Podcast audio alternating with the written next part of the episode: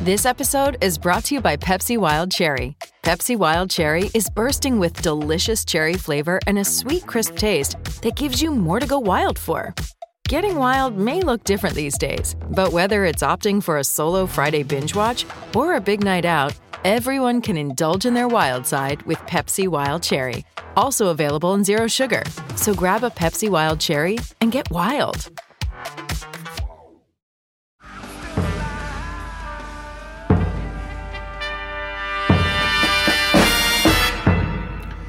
Dave from Bunbury sits on four out of five. He's planning to drive up to Perth tomorrow to watch the Wildcats take on Cairns at 5 But There's one man standing in his way. and that is Mark from Carlisle. Good morning, Mark.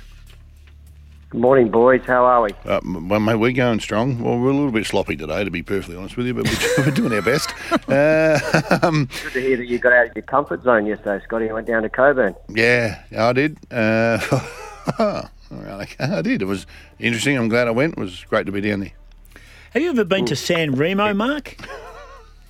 San Remo. Is that down Mandurah? way? Correct. Near Medora Bay. Yeah, been there. He's very matter of fact. Now, you've chosen an interesting topic to try and win the family pass to the Perth Wildcats tomorrow against Cairns. You've chosen railway stakes. Yeah, I have. I have. I like the railway stakes. It's my favourite race of the year. Okay. In Perth, that is. You got racing in your blood? Oh, yeah, I have. I have. I wanted to be a jockey, but uh, gosh, I was too fat. Well, that, that could happen. But so it wasn't a height issue. You didn't grow. It was, uh, you went what sideways. Yeah, well, the height's okay. okay. Uh, you know, the height's okay, but um, not the weight wise. Okay. You wouldn't like him then because he's only a little fella. Yeah. Interesting. Uh, are you over five foot eight, Mark? Five foot eight, and uh, I haven't got that, so I'm still hoping to get there. No, right. But uh, in my fifties, I think I can give up.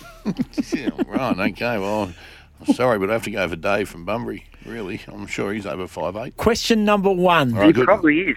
good luck, Mark. Good luck. Question number one. Thank you.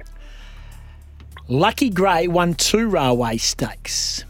In 2011, have a listen.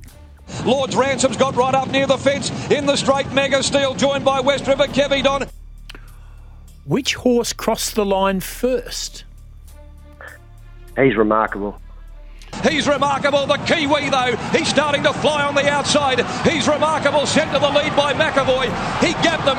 Races away. Lucky Gray giving chase. He's finishing brilliantly. He's remarkable. Lucky Gray flying, but he's remarkable. The New Zealander wins the. Ah, man, Nice just work. And great. I'm very, very happy, very happy because I backed Lucky Graham. We got up on the protest. You got up in a protest. Yes, he's remarkable, relegated to second.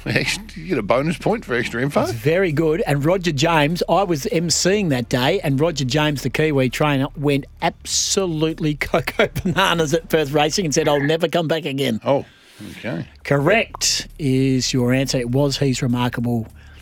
Well, you keep in mind, if this is for all, you keep in mind that uh, Mark gave extra information there as well when it comes to the tiebreaker. My biggest issue is I've only got four questions in front of me. Rightio. hang on. Hang on. Oh, mate, Hang on, seriously. hang on. No, no, hang on. What is wrong with you? I did have five questions. I've still got five. Anyway, Okay. yes, it's not been transferred. Ge- Seriously, the work out in that office today is really grinding my gears. I go. Next question. Be careful. You'll have to give another on-air apology. No, no, he won't be working here. All right, question two. What was so different about the running of the 2003 Railway Stakes? Uh, they ran it at Belmont because of the locusts. I think were coming through. Oh, geez, his extra information is extraordinary. There's a reason for it too. What locus in Ascot? But they didn't. They couldn't be bothered. Yeah, we had the f- lo- we had the locust plague, and the, the track with Ascot was well, it was wrecked. And I think Hard Rider won it. Jason Whiting. Oh, yeah, you haven't got that written down here. Oh, Wow. this bloke's good. Wow. Dave's just gone. He's, Dave's ringing the boss now, saying, "I reckon we're going to the basketball." oh, this bloke's good. Question number three.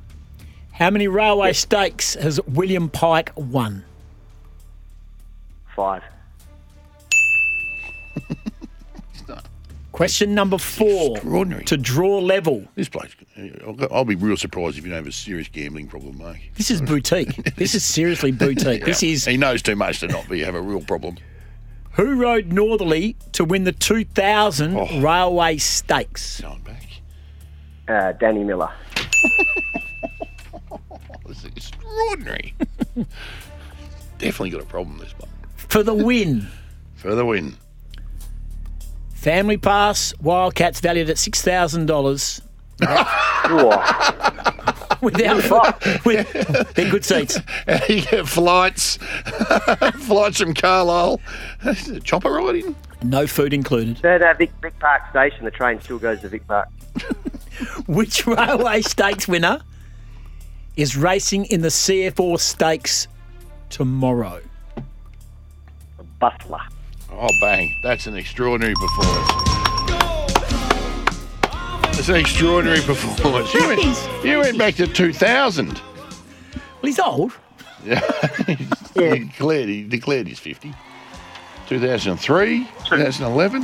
Hey, geez, extraordinary stuff, Mark. Uh, well done, Mark from Carlisle. Hey, lots of people saying you sound like a little fella. I thought this Yeah, I prick, am. I thought this prick was overweight. Oh, that was me. oh, Uh, that was that was thought Jack. this prick's overweight. what can I do about this? Jack, Jack Cale's first, thought- first opinion of me.